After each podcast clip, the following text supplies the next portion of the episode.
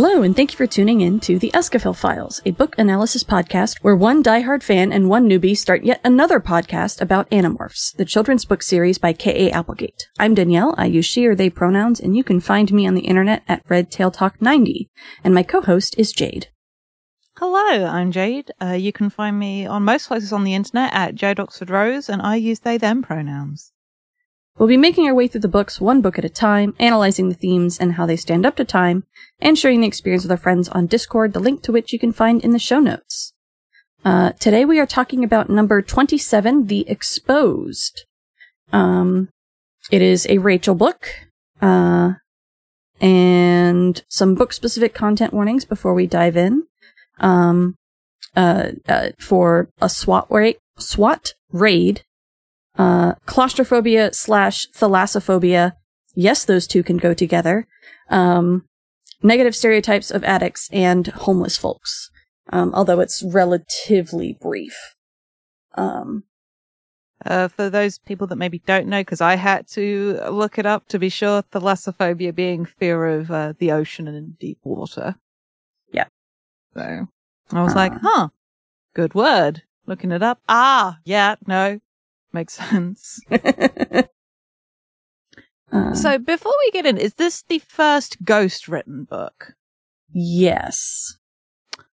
It shows. like, there's immediately stuff in here that felt off comparatively compared to previous books. Mm-hmm. The main thing, to be fair, I think this ghostwriter, whoever they were, really likes writing Rachel. Mm-hmm. I really like Rachel in this. Yeah. I think she's super interesting and messy in a way that is engaging and realistic to me as a reader about being a teenager in this situation. Mm-hmm. The ghostwriter is Laura Batan- Battyanyi, Battyanyi Weiss, um, based on an outline provided by K.A. Applegate. Okay. I really don't think that writer likes Jake. No. Cause Jake in this book comes across as an asshole. Uh huh. Specifically to Rachel. Mm hmm. And I, there's definitely one, what the fuck, Jake, that I put in our notes mm-hmm. document. But it's like, I've talked before, uh, and in our discussions, we've talked about like how the relationship between Jake and Rachel is interesting in that he seems to be one of the only people he'll let himself get angry at for various reasons that we've unpacked. Go back and listen to previous episodes, or I'm sure it'll come up again in the future and maybe even later in this discussion. But the way he talks to her feels out of character to how we've seen, well, he seems dismissive and almost cruel. Mm-hmm in a way that and it doesn't come across like it's Rachel's perspective on it, like mm-hmm. either, like her feelings are being hurt, like the narrative yeah. makes it come across that way. Mm-hmm. And I did not care for it yeah. at all. Yeah. Flip side, I think this writer also likes Tobias a lot and definitely is on the Rachel Tobias train. For sure. Uh, if you're not and on the Rachel Tobias real- train by this point, what are you doing? Yeah. But like, there's people that are just like on the train because they want to be on where the train is going, and there are some people that are on the train because they like the train. Mm, that's true. You know, uh, I will give credit to the ghostwriter here the dialogue in this is very it's snappy. very good. Yeah. Yeah. I'd say it's very, and I don't want this to come across as a backhanded compliment because it's very easy to read mm-hmm. um, and enjoyable to read. It feels very Whedon esque mm. in places. As somebody that was a teenager during Buffy and Buffy was occurring around the time this sort of well, mm-hmm. this book's what, 99? Yeah. Yeah. We're deep in Buffy times. And like the, that sort of style of dialogue for teenage characters was getting Mhm. very popular. Mm-hmm. Um, and to be fair, when it's teenagers, it doesn't bother me when they talk like that. So, because they're not, it, it feels in character as, um, and it feels, I know something that you highlighted, Danielle, in our notes is how organic and like an actual conversation people have. Yeah. Like people talking over each other and things like that. It felt like a bunch of children talking mm-hmm. in a really cool, engaging way. And it happens more than once. It isn't a fluke. And I Mhm. think the strengths of the dialogue and some of the characterization make those issues even more glaring. Mm-hmm. So, and it's a shame because I actually really like the premise of this story, like a Yeah. lot. Mm-hmm. Yeah, it's it's a good it's a good story to highlight stresses and um it's a good test of metal, really. Yes. Um in in a way that some missions are not. Uh, Yeah. And I also like the uh, expansion on the Chee as well, Mhm. who I very much like, even if there seems to be some uh, unnecessary dragging of the Pemalites in the process. like, I'm sorry war has traumatized you. You don't have to be shitty towards the nice aliens that wanted to have a good time. like, you're being very fucking judgy. yep. and they get all these little digs. You just and I and um and there's a couple of comments that I really like because I feel it is very reflective of how the kids are changing and what Yeah. the stress of the war is doing to them as people. But it's also like, okay, like we're gonna get to see a Pemalite craft in this book, and I was reading the description, going, "Yo, this sounds fucking tight. I want to go here. This Mm-hmm. is incredible." Yeah. I I just want Pemalite content is what I want. I, I I'm here just like yeah, I like these folks. yes. I vibe. Yes. But I mean that's the point. You're supposed to like them, and that's why it's so much of a tragedy that they're gone. Yes. Like they're clearly painted that way, but and they're like a flip side to the Hork-Bajir with this like childlike quality to them, which is a bullshit. Um, Mhm. but it sometimes they run into the same sort of slightly condescending way of talking about them that feels very reminiscent. Yeah. Even though true. to to be clear, like it it's because obviously the Pemalites were such this technologically advanced Right. society, and I suppose it comes down to the whole they pity the Hork-Bajir, Mm-hmm. the the narrative paint as like this pitiable race that were destroyed, not destroyed, that have been enslaved and made to Mhm. do things, and they're they're just they don't know any better. They're too stupid to Mhm. really do anything about it. And the Pemalites are painted as uh, too trusting, and they were destroyed because they couldn't and chose not to fight. Right. And they're painted as being in the wrong as well. Just like, oh, well, they should have fought.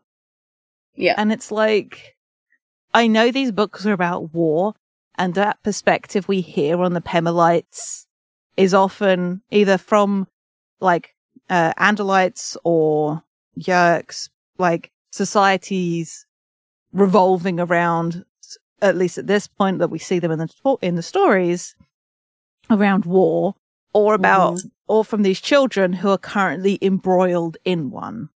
Yeah. And I can understand the frustration in seeing just like they could have done anything. Why did they have to be like that? Mm-hmm. Because when you're desperate and fighting against insurmountable odds, it's hard not to be resentful for help that you don't have that you might have otherwise. Yes. Um. It occurs to me how that is actually kind of a parallel with Rachel's interactions with TT.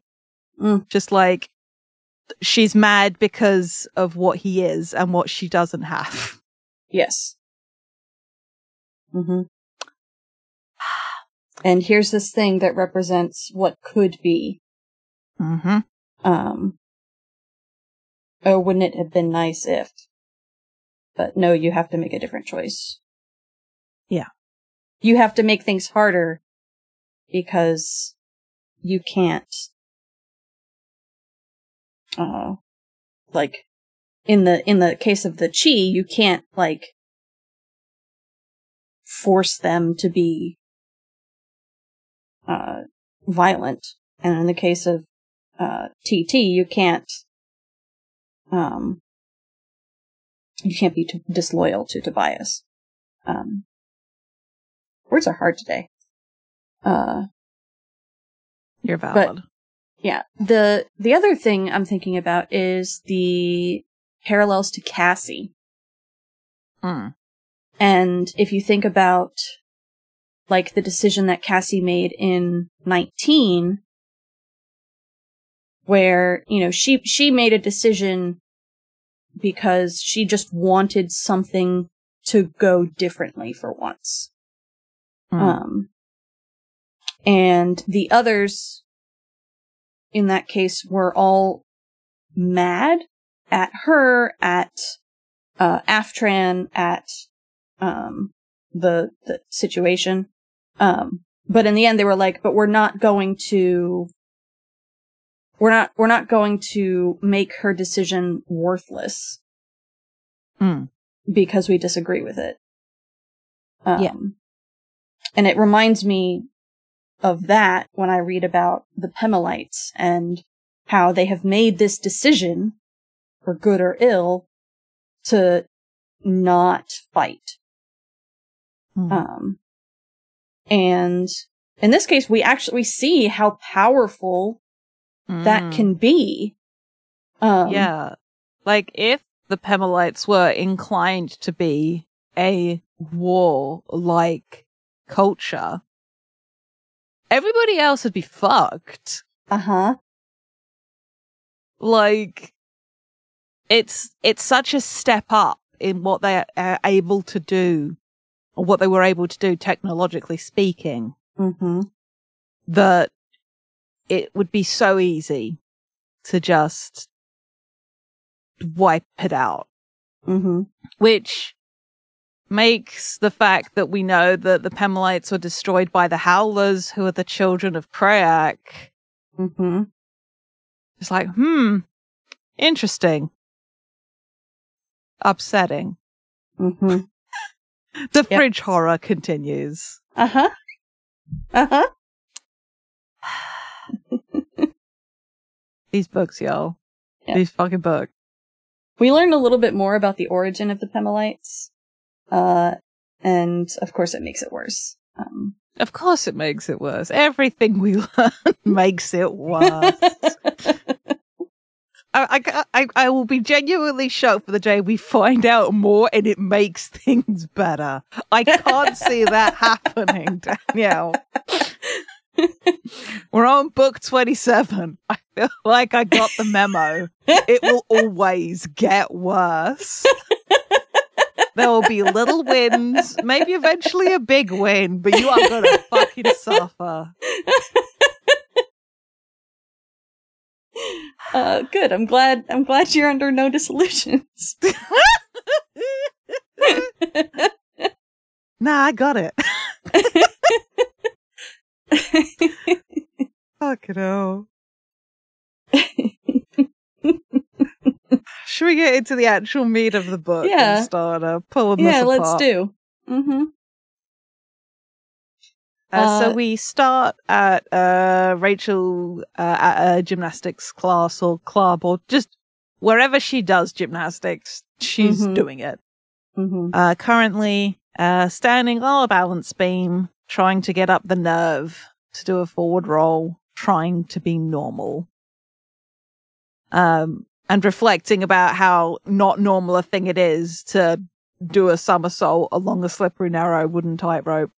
Um, but you know, fair gymnastics, uh, gymna- gymnasts are a different kind of folk It's true. all the respect.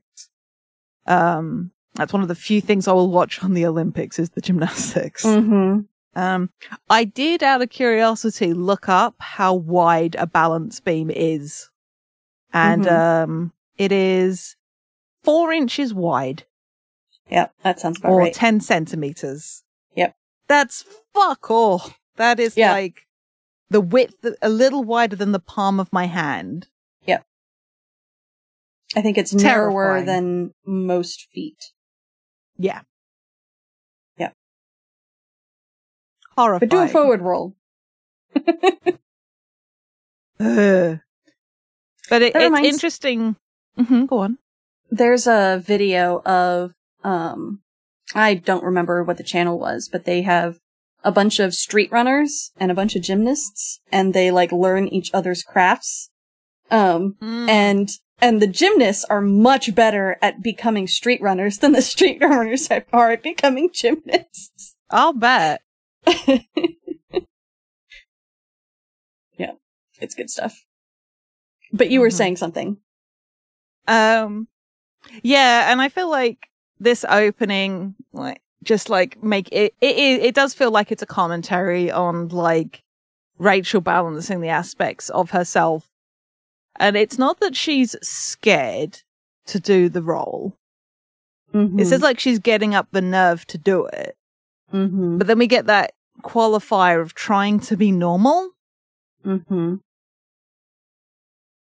and it's just um, as and we get this just whole like slew of thought process from Rachel. And she's just stood on this balance beam, preparing to do this, and it just it feels like it's a microcosm example of what being Rachel is like at this point in her life. Just Mhm. like balancing on the edge of doing something. Yeah. I found the video. I'm gonna post it here for later. Thank you. Because I was like, hmm, I want to. Um, but yeah, and we get we get our info dump about like the state of affairs, the Yeerks, the situation with them having the morphing ability. Mostly focused on the Yeerks, Mm-hmm. which is fairly, fairly standard uh, for Mhm. Rachel books. Um, and we get the reflection from her that uh, that she's starting to feel scared of how much she likes going into battle to fighting. Um, Um, and we get this horrifyingly upsetting bit of in- personal insight. mhm. Um, and I'm afraid that if I keep giving in to the urge, sooner or later I'll forget how to do anything else. Forget how to do the things I used to like to do. Because all of the things that she loved about gymnastics, she can get the same kind of, but she can get like a better version of those feelings when she's in morph. right. Uh, yeah. Comparing uh the vaulting to flying, um, and uh, she she never liked the balance beam, but she loved the parallel bars and vaulting. Um, and being a human is kind of pathetic after uh being a bald eagle or a fly or a grizzly bear or a cat. Um, and then she says, I can't help myself. It's like I'm addicted or something. Addicted to danger. Addicted to defeating the Yeerk invaders. Uh, and then I'm she, go ahead. Mhm. I just I thought I would check it out, and I find it interesting because parallel bars are generally uh, a ma- male event in gymnastics.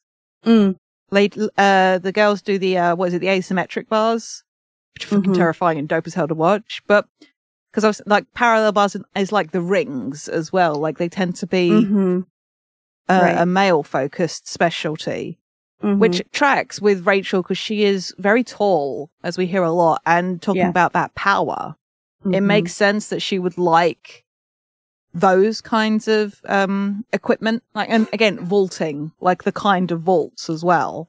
Mhm. So it's just I want that to be a deliberate choice and not a fuck up, and the other kind of bars be meant instead. You know? Yeah.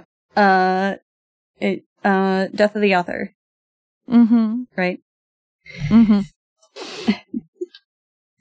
Um, Um, but she gets sort of like knocked out of her uh, reverie um, by somebody calling out to her.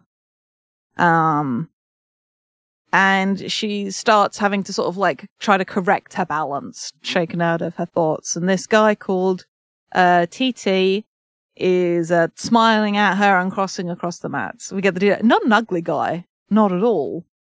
Mm-hmm. Um, but she doesn't smile back. Um, and she realizes that she's going to fall. Mm-hmm. And this TT guy just like jogs up. She's like, "Don't worry, I'll catch you." And she's like, "I don't need this." And she tries to pivot into making a jump off. Mm-hmm. Um, but instead, uh, pitches sideways. Uh, doesn't get deal with the embarrassment of being caught though. She sort of like knocks his arms and hits the mat instead. Mm-hmm. He goes to offer a hand up. She ignores it. Gets up herself. Just like, my face was hot. I did, I don't like to look stupid. And now I did. And it was all his fault. Mm-hmm. I looked at him annoyed, ready to tell him off and stopped. He was definitely not uncute. he was taller than me, blue eyes like me, dimples not like me. And credit to TT, because in this inst- instance, this is a pretty smooth line for a 13 year old to come out with in this situation. and just like, so I guess this means you're falling for me, huh? Want to go to a movie or something? And I'm like, okay, that's cute. Yeah. That is cute. Mm-hmm. And if Rachel hadn't been so in her own head, just somebody calling out to her might not have made her wobble like that. So. Yep. It's, yeah, it's, it's interesting because with, without paying attention, you immediately don't like TT because mm-hmm. he's not Tobias.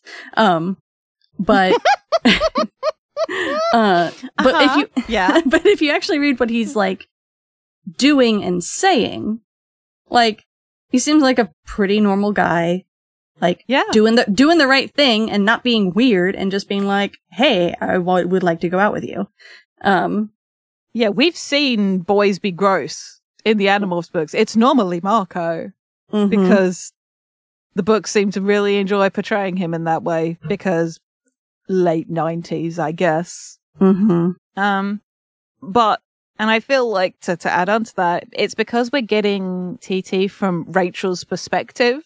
Mm-hmm. And more than one occasion in this book, she goes to say something to him and says something completely different mm-hmm. or just blurts out something. And you can't help but feel the resentment of like, TT is the path not taken. Yes. It's, it's the normal life. Mm-hmm.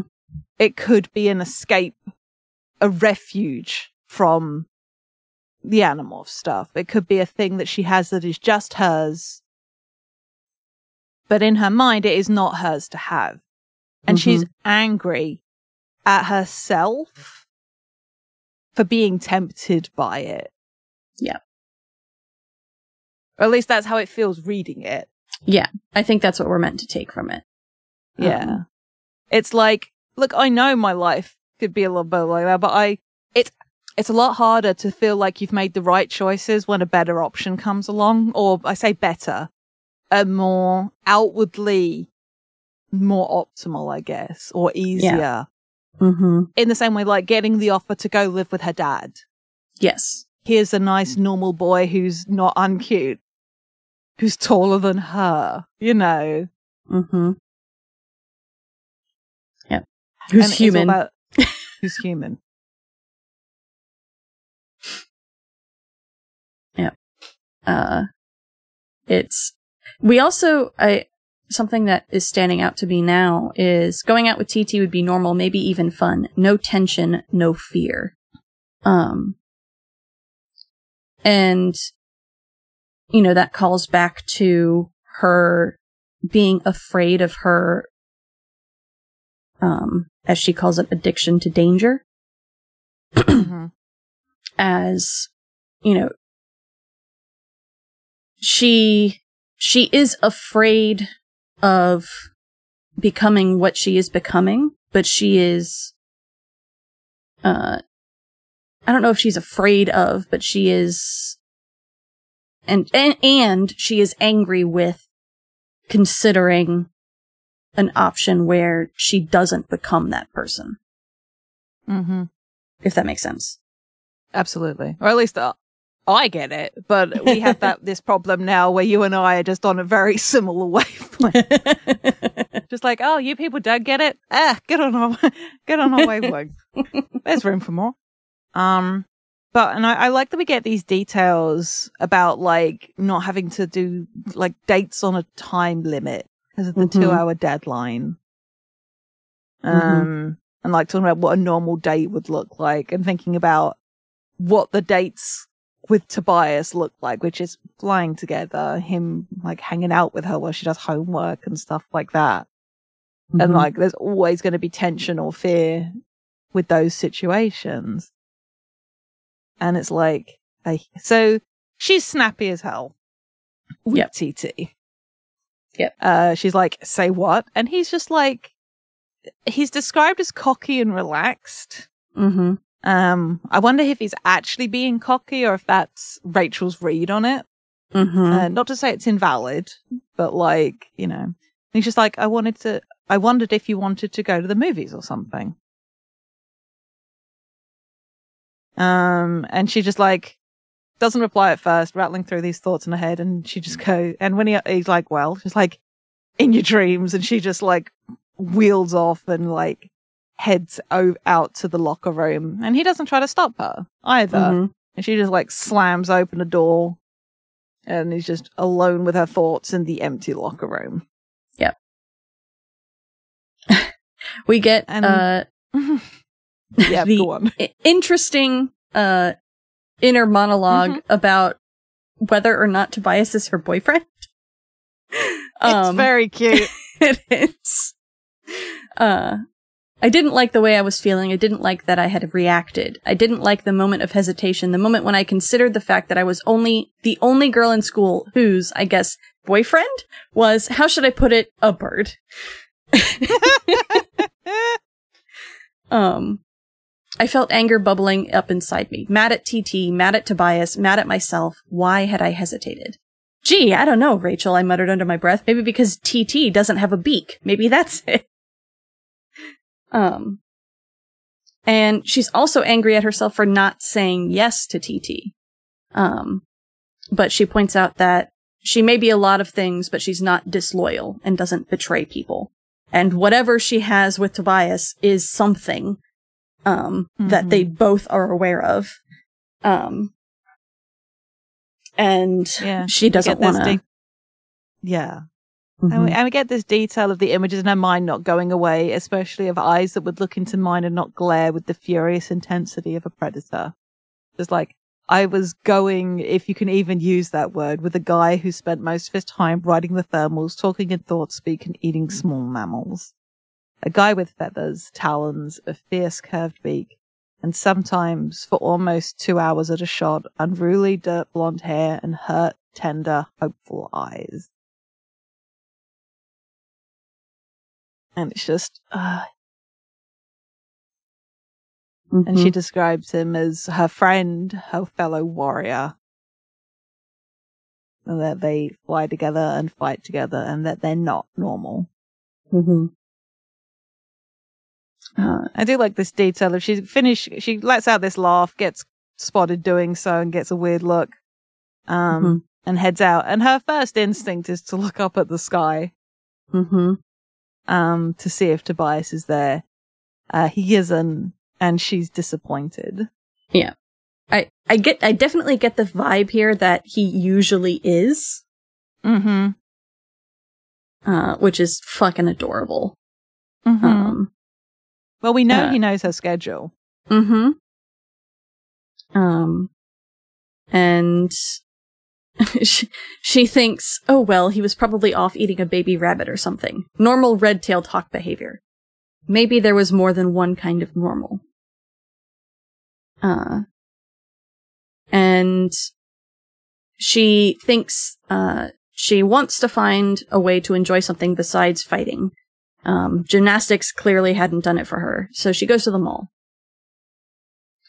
Um, she, uh, gets like a really good deal at the limited or no, nothing good at the limited uh but she's she's doing her thing like checking the sales racks whatever. She runs into Cassie. Um and is really surprised to see Cassie because like Cassie in the mall without me? uh, Impossible.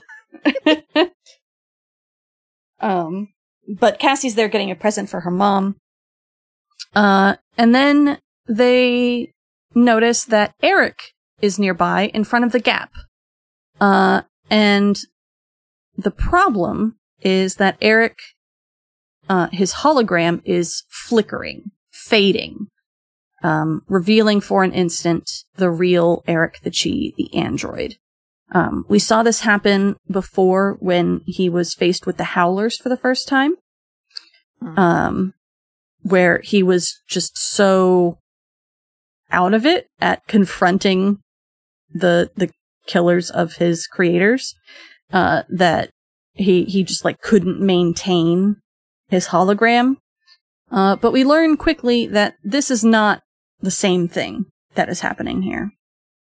So eric's there and his hologram is a little bit uh, is flickering and we get uh, the info dump about uh, who the Chee are mm-hmm. and specifically who eric is to them um, and the two girls go up to him and he is freaked out mm-hmm. because he knows something's going wrong and he can't fix it.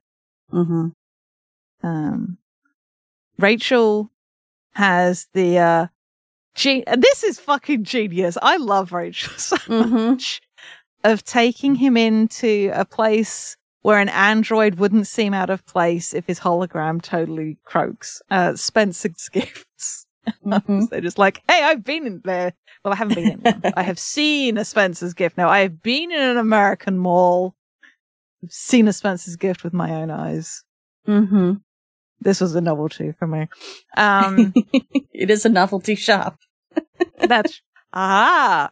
Um, I went into a hot topic too, but I actually bought stuff in there which is very on brand for who I am as a person. Yeah, Spencer's um, is like the adult hot topic. Is mm-hmm. is the the vibe that mm-hmm.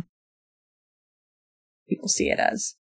Um, the va- the fact that they're often very close to each other in the mm-hmm. malls is just it's very good. Um, yeah. but anyway, they uh, get Eric into Spencer's gift and like put him like into the corner as far away as possible from the cash register uh, by mm-hmm. the strobe lights. So if his hologram continues flickering, people will just be able to think, oh, well, that's just like a projection or something. Uh, Cassie's like, I wouldn't have thought of this. And Rachel quips about, uh, that she's gonna, uh, more knowledge is gonna be her major in college. um, but Eric's limbs have now locked up as well. Um, and he, a struggle for him to move. Mm-hmm. Um, Cassie's, we have this great interaction of, um, oh, he's, his limbs are slowly locking up, I should say. Mm-hmm. And she's just like, Eric, you have to hurry. She's like, oh, really? You know, the seriousness of the situation had totally escaped me. You can't walk, but you can be sarcastic. just like, I continue to love Eric. Yes. Um, yeah. but they are able uh, to get him uh, sort of like as far into the store as they can into the corner and do so just in time because his hologram just goes out. Mm-hmm. Uh, and he's just an android uh, stood in the corner now. Um, and the kid like strolls up. It's just like, oh wow, cool. I wonder how much it is. And Cassie's like, uh, and Rachel goes and swipes a price tag off something else mm-hmm. and just like writes a new price on it. Um, and just goes and, uh, uh, puts a way higher price than this, uh, kid in a Hanson shirt. Jesus fucking Christ. Did any teenage boy like Hanson? I'm sorry. um, but just like, yeah, nah, it's a robot that doesn't even do anything. Bleh. Uh, and, what's the kid? Eric's like, uh, actually, my approximate value in current US dollars would be well into the billions. Um, Rachel's just like, okay, Cassie, guard Eric. I'm gonna go. Uh, get. I'll be right back. Eric, don't worry. Uh, we're gonna get you out of here. And Cassie's like, what do you mean, guard him? Um, just like Cassie's like, are you gonna call Jake, right? And Rachel's like riding the high of like so far getting away with it, which I think mm-hmm. I should. I was thinking of calling for a pizza, but I guess I could call Jake instead. And Cassie just gives her a look. Um, just like, okay, thanks, very funny. Here's a comic question for you. What do I do if some controller sees Eric and realizes what he is? Um, which sort of like sobers Rachel up. Mm-hmm. And is just like, first and foremost, protect yourself. If, uh, yeah, push comes to shove, give up Eric. Mm-hmm. Uh, so she heads to a payphone, uh, and calls Jake's house. Tom answers, uh, but she asks for Jake. He hands the phone over. Um, but she is more aware, uh, than ever that she has to be careful about what she's saying. Um, and so she comes up with this story of the, the boys were supposed to meet Cassie and Rachel at the mall, um, half an hour ago, uh, and that they've been waiting in front of Spencer's for, the, for them. Uh, and Jake, without like a moment's hesitation, uh, slips right into the lie. And don't think too hard about how easy it is for these kids to come up with lies now.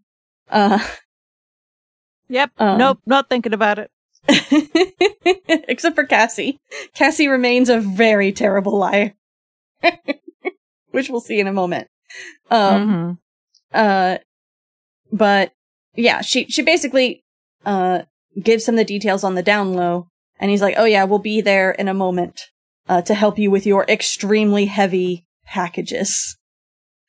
um, uh, and so he's going to be on his way. Uh, and then she goes to the Gap and buys a bunch of clothes. Um, and goes back to Cassie. Cassie is standing in front of group and standing in front of a group of kids and adults, including the Spencer's clerk, uh, sweating and breathing hard, lying about how Eric is the new kitchen droid from K-Tel. Uh, it slices, it dices, it can make Julie Ann's fries. You mean Julienne fries? Anyone's fries. I laughed. I had to stop reading.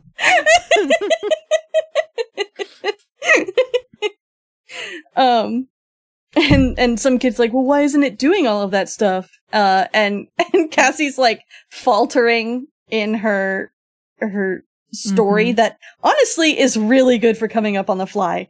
Um, yeah, and and then Rachel comes up and is like, oh, it's just a mock up, right? And Cassie is relieved that Rachel is here. Yes, it's just a mock up. It won't actually do this one. This thing doesn't actually do anything. The actual one won't be available for uh six months. Supplies Rachel. Um, and uh, everybody kind the crowd kind of disperses like, oh well, you know that. Well, if I can't buy it now, um, and Rachel reveals that she called Jake and bought underwear for Eric. Uh, Cassie calls her out on having bought underwear. Mm-hmm. designer underwear. Designer that. underwear. He's an android. He doesn't need designer underwear. Sorry, they don't have a Walmart at the mall, I hissed. Uh, Rachel, he's an android? He doesn't even need pants except as a disguise. And Rachel just like, ah, uh, yeah, okay. Uh, maybe I'll give him to Jake. and Eric's just like, can we not talk about this? um, meanwhile, uh, the clerk now shows up and he's just like, yeah, I just called my manager. He says there's no such thing as a kitchen droid. And at that point, uh, a guy in a gorilla suit uh, shows up. um, Marco and Jake, Marco and his gorilla with a handmade sandwich board sign uh, advertising King Kong versus Godzilla. Uh, well done on uh, preempting uh, the uh, the version of uh, the King Kong versus Godzilla that came out uh, fairly recently, guys. Good work. uh, This whole Yeah, thing just is just like it's this is some incredible like bluff checks. Like this is, is. just like the fact that they pull this off is just ah. Rachel's like, "Look out! The lava lamp's about to fall on your head." And the the the dude's like, "What?" and then she repeats it, but looking like pointedly at Marco, and Marco's like, "Oh yeah," and he just kind of taps the dude on the head to knock him out. um, and uh, Rachel quickly explains the situation to Jake. Um, between Marco and Cassie, they get him dressed. Uh, there's another remark about the underwear. I just like appreciate like Eric just like we've gone through this, okay. Um they Jake- need to get a mask on Eric's face. Um and there's a Clinton, uh, a Gingrich, and a Teletubby. Uh, I love that uh, Jake doesn't know the specific Teletubbies, but Cassie does. Mhm. Um, it's just incredible.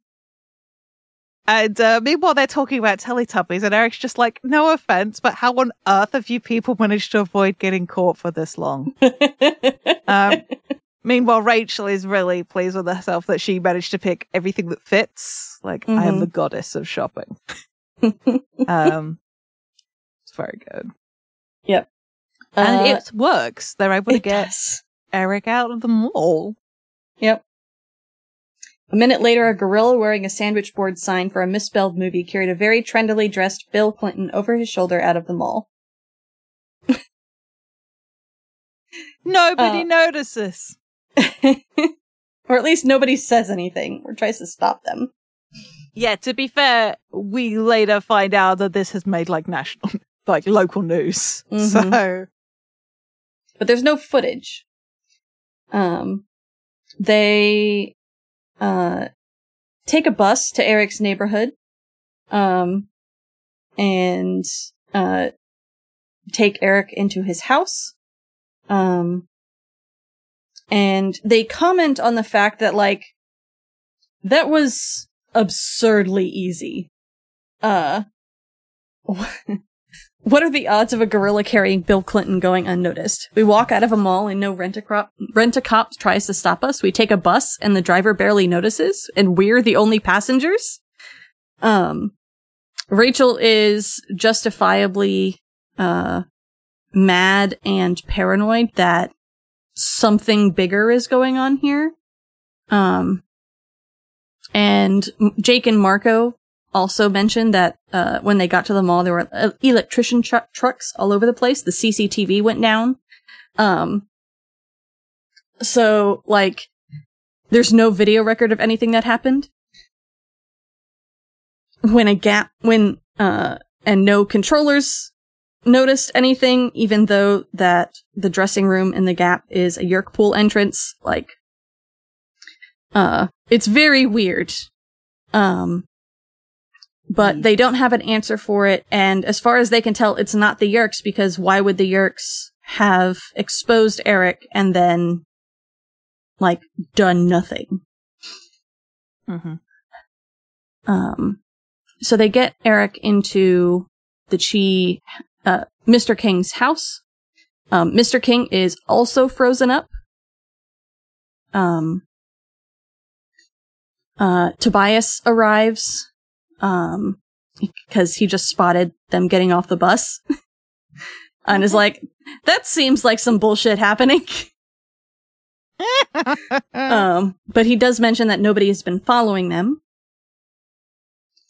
Uh, and they get inside. Mr. King has also been affected by whatever this is. Uh, he tells them that all of the Chee are affected like this. Um, all of the Chee have been immobilized. Holographic emitters are down. Motor centers are down. Logic centers, speech synthesizers, and Chee net are all functioning normally. Uh, we get uh, an info drop that inter-Chee communication is uh, called the Chee net.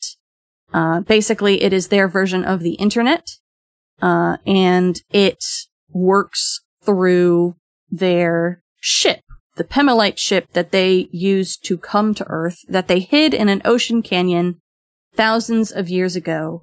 Um, it should have been safe from intruders. The atmospheric pressure down there will crush a human to the size of a guinea pig, uh, 15,000 feet down. Um, and the CheeNet connects through the ship's onboard computer, uh, and the onboard computer on the ship would be the only way to disable the, the systems of the Chee. Um, it doesn't tell anybody, doesn't tell them anything about why anyone would do this or who has done it because like who the fuck could get down three miles in the depths mm-hmm. of the mm-hmm. ocean to get onto a ship and do this? Um, uh, the, but reversing it would be easy. Uh, the problem is reaching the computer would be extremely dangerous because it's at the bottom of the ocean. Um, uh, but the Animorphs are like, well, we have to do something because having all of you paralyzed without your holograms isn't great. Um, and Cassie asks about the other Chee. Eric says that all of the other Chee have lost holograms and capacity to move. Most are safe and out of sight, but two are presently at high risk. The first works as a janitor in a nuclear research facility. When his hologram failed, he locked himself in the safe the facility uses to store radioactive material. Uh, which sounds secure, but it's only secure until the shift changes because at 10 o'clock each night, all areas of the facility are inspected before the night crew takes over. Um, which means that they will open the safe and see this Chee, uh, without his hologram. Um, the other Chee, uh, is named Lord, Lourdes.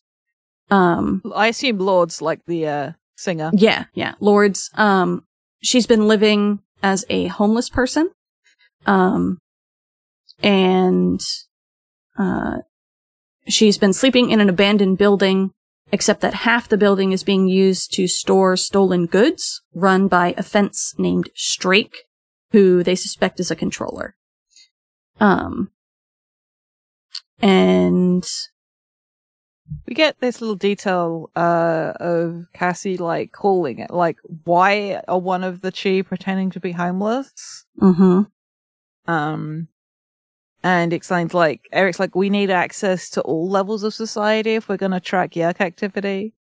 And it points out just like we live a lot of lives. Uh, and mentions that Lords was a movie actress, and I'm just like, who was she? Who is she? Who stopped doing acting in the mid? I want to know. um, but yeah, that, that made me smile. Mm-hmm. And um, Rachel comments uh, just like this is like that it's not gl- all glamorous being an android, and Eric's just like, "Tell me about it. I'm passing as a junior high school kid," which is just, mwah. um, yeah.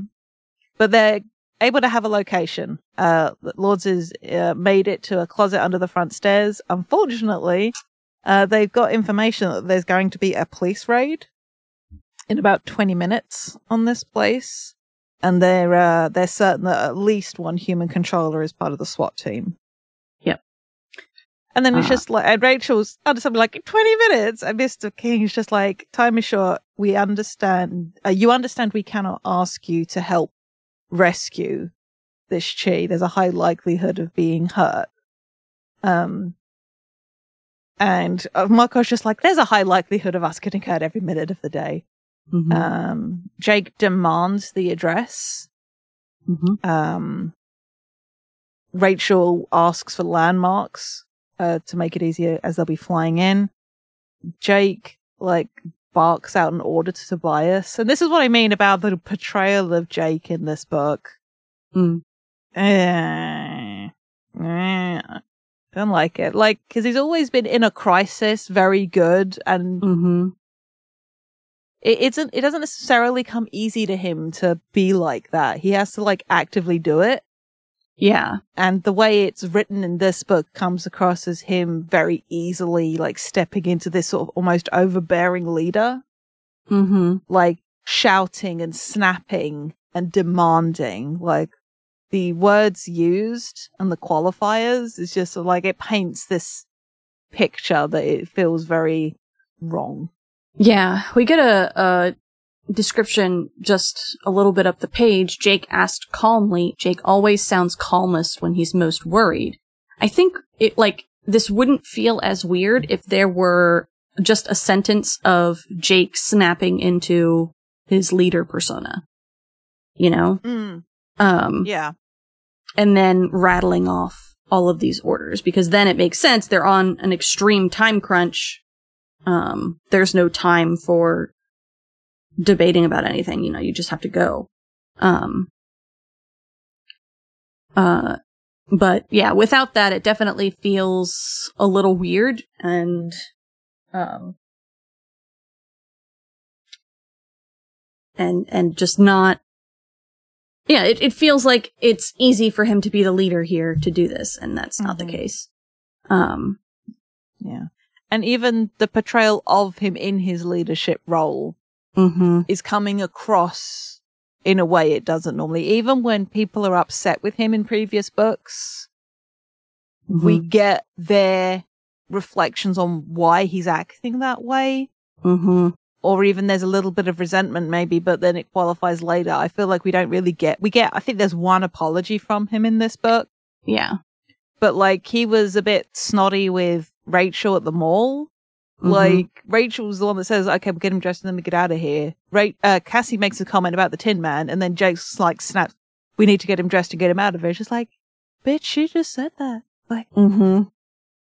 yeah, we know, we don't Mhm. know." Yeah. So, but uh, they get their directions. Um, Mr. King warns that it's a bad neighborhood. Rachel Rachel makes a crack about uh how yeah they're that they're worried yeah we're real worried about being mugged. Um and Marco lays out the situation. Uh, Yeah. We have to rescue a paralyzed Chee from a stolen goods warehouse before the controllers get her. Then we have to dive down to the bottom of the ocean, find the Pemalite ship, somehow get inside it and turn off the signal before 10 o'clock tonight so the Yeerk don't get the Chee in a safe at the nuclear waste facility. Is that pretty much it? Or do we have to discover the fountain of youth and come up with a low fat cookie that tastes as good as Mrs. Fields too? Uh, to which Rachel replies, TikTok. uh, Marco quips uh, about just a normal sort of crack about, oh, Rachel, you're so crazy. hmm Um, and then Eric uh, that leaves him with this thing of, oh yeah, the Pemalite signal will have been picked up by the air or any orbiting Yeerk spacecraft, so they might already be down there waiting for you. hmm She's just like, cheers, my guy. Uh, so we have two different uh, uh, time crunches on the Animorphs here. The first is rescuing lords, and then the second is solving the situation before the other uh, conspicuous Chee can be noticed. Um, yeah, and they really the risk of the Yeerks getting hold of Chee, like the technology, the things that they would have access to as a result, is like none of them want to consider that. Mhm. It is it's Marco that raises that particular concern. Um, Um, the I think it's a really interesting, like you, you kind of have to think about it, but the the way that Mister King gets the Animorphs to do this, because he says outright, "We can't ask you to do this because there's a high likelihood of you being hurt." I.e., their programming would prevent them from asking the Animorphs to do this because mhm. the the calculation that the programming would do would be unfavorable, to say the least. Um, but they can give them all the information and know based on the kind of people that the Animorphs are and the situation that they're in and how dangerous it is Mhm. if the Yeerks get hold of them, that if they lay the situation out, the Animorphs will do what needs to be done. Um, yeah, I I'd say it doesn't come across as manipulative of the kids No. because No. they showed up knowing what they're going to do. What I feel like this is is this is somebody that is very used to working within the limitations Yes. that are set upon him. It's some Yes. good Fae can't tell lies shit. Yes. Yes. It is. Exactly. Um, I love to see it. Yeah. Uh, thank you for putting that in a more coherent uh, mm-hmm. string of words. Happy to help.